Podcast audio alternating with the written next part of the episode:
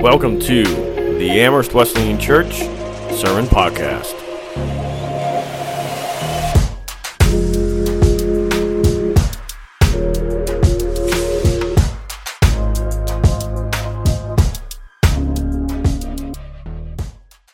Back quite a few years ago, there was uh, uh, a man named Aron Ralston. And he was in Utah and he decided to go hiking in the canyons. And he kind of packed his, his hiking bag quickly. He went out for the hike and, and he hadn't, he was just hiking by himself and he hadn't told anybody where he was going. And he ended up going through the canyon and he ended up slipping and a rock got loose, a big piece of sandstone, and he fell down into this canyon and his arm got wedged between this piece of sandstone and the canyon wall. And because he didn't have anybody with him, and because he didn't tell anybody where he was going, he was there trapped with his arm stuck between the rock and the rock wall for one day, and then another day and then another day, he was there for five days. And he had run out of water. And he was dehydrated.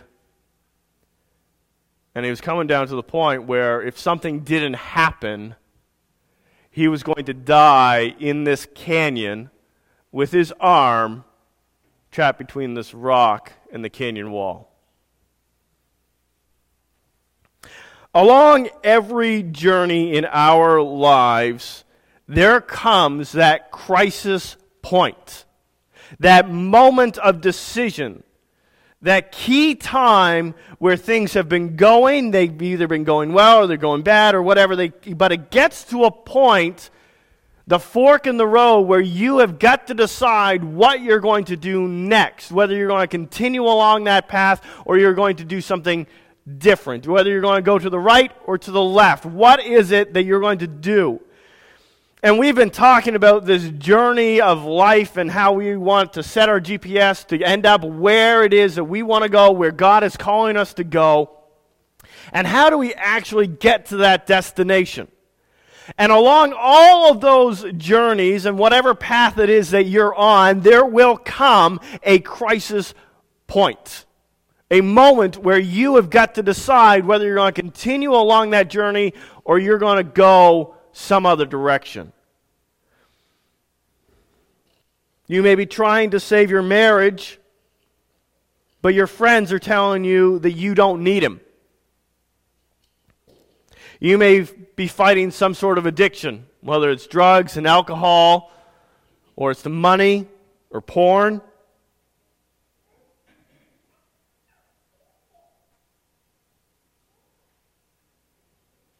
And it gets so bad, you're just not sure if you can keep fighting. Maybe you've determined that you want to save starving children around the world, but your dream home comes up on the market. Or you've decided that you want to reach out to the other kids at your school and share your faith with them. Or you just want to be there and be be there for the people who are alone and picked on. But you just started getting attention from the popular kids. We face the crisis point along all these journeys, whether it's to do with marriage or faith or money, addiction, sin, relationships, health, purpose, all of it. There will come a time when you are going along this journey and you are going along this path to the destination that you believe that God is calling you to, and there will come that point where you have got to decide whether you're going to keep going or do something different. And in 1 Corinthians chapter 6 verse 12, Paul writes to the people, he says, I, I have the right to do anything you say but not everything is beneficial. I have the right to do anything, but I will not be mastered by anything. Jesus, in speaking to the crowd, says, You have heard that it was said, You shall not commit adultery. But I tell you that anyone who looks at a woman lustfully has already committed adultery with her in his heart. He goes on to say, If your right eye causes you to stumble, gouge it out and throw it away. It is better for you to lose one part of your body than for your whole body to be thrown into hell. And if your right hand causes you to stumble, cut it off and throw it away. It is better for you to lose one part of your body than for your whole body to go into hell.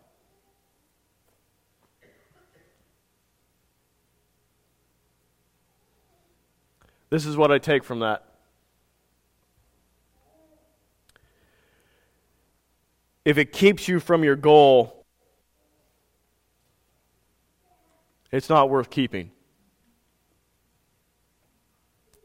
If it keeps you from your goal, it's not worth keeping. Aron Ralston spent five days in that canyon and he came to that same conclusion. Because at five days, he was at the crisis point and he had to decide whether he was going to keep his arm and die or if he was going to lose his arm and live. And he decided that it was time to take out his dull pocket knife and cut off his own arm. And so that's what he did. And then he hiked out of the canyon, rappelled down a cliff, got help, and survived. That's a true story.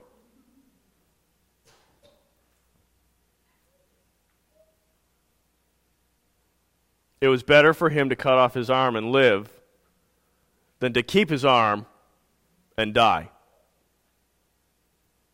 And we know that in certain situations, right? We, we're aware of that. Obviously, in that kind of situation, that was the right move, right?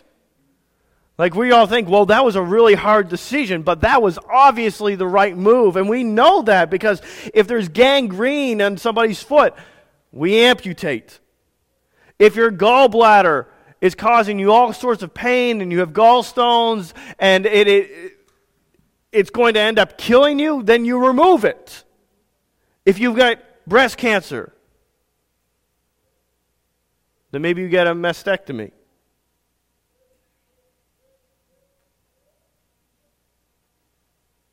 It's not worth keeping it. If it's going to keep you from your goal, it's not worth keeping.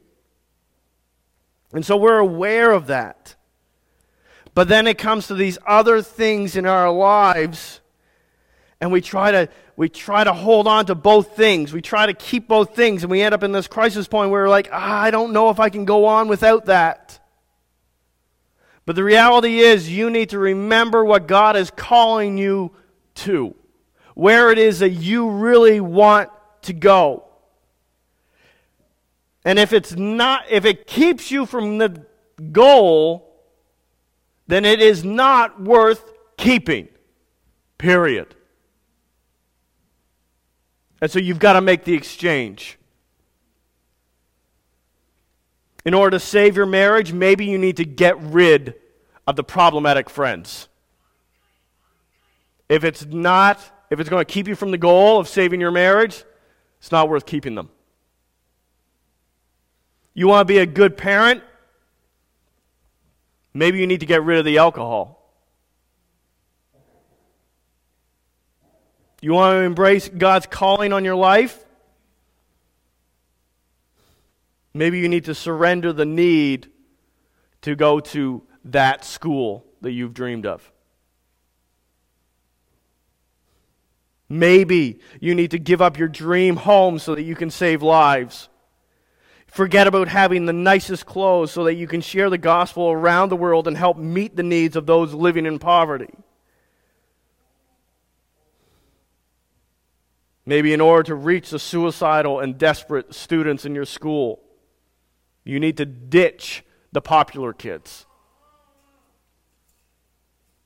You might need to sacrifice your lies so that you can have lasting relationships. Sacrifice your junk food so you can live. Sacrifice your greed so you can have peace. Sacrifice your bad relationships so you can have good, healthy minds. Sacrifice your safety to save the homeless. Sacrifice your rights to save your family. Sacrifice your sins so you can follow Jesus. Maybe you need to sacrifice your hope or your freedom. You can give hope. Maybe you need to sacrifice your phone so you can be free of addiction.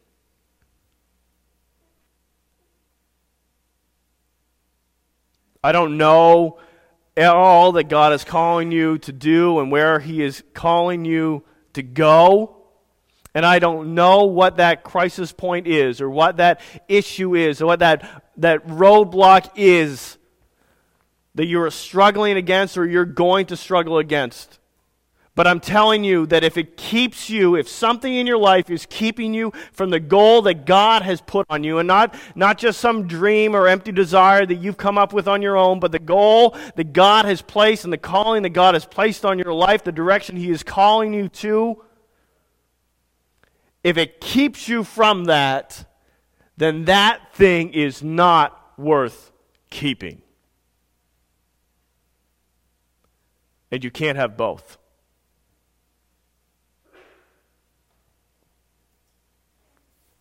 So, what do you do with this? How do you make that decision? How do you figure that out? Well, number one, and this is something we've talked about already this month, you need to remember the goal. Keep it in front of you. What it is that God has called you to be and to do, you need to keep that in front of you. Do not forget the calling that God has placed on your life. Whether it's to save your marriage, to be free of addiction, to get rid of certain sins in your life, or whether it's to change jobs or do something it, with missions or to make a difference with those who are who are living in poverty, whatever it is. Maybe it's to make a difference in your family or to have an influence on your kids so that they continue to follow the Lord when they're adults, whatever it is. And that calling is there, and He has put that calling on your life. You need to keep that in focus in front of you all the time. Write it down, put it on post it notes, make paintings about it, write Put it on billboards in your own house, write it on the windows, write it on your kids' foreheads. I don't care what you got to do. Keep it in front of you. Number two, get help doing it.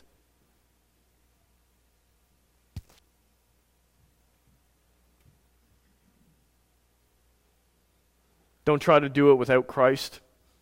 You need Christ to get where he wants you to go. But you need other people too. Get connected with other believers, with other people in this building. Join a small group, get support. If you need counseling, if you just need to talk to somebody to help you sort through things, do it. It's not a shame thing, it's not an embarrassment thing, it is a goal thing. If you want that goal, then you need to do what is necessary to get that goal. And if that means getting some professional help or just talking to your friends or your family or other believers, then that's what you do. But you do not, should not be doing this on your own. The third thing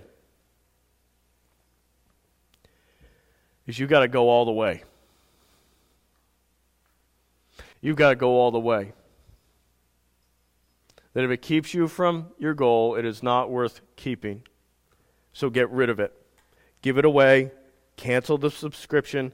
Change the password. Cut ties completely. Cut it off.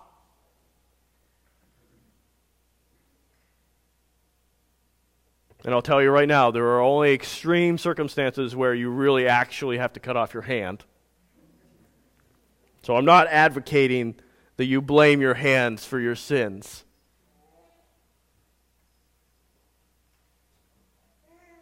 But it may be time to get rid of the cell phone.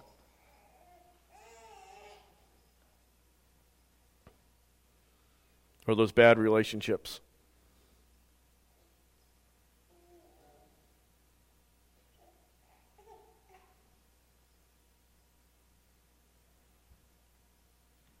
Whatever it is that is keeping you from what God is calling you to,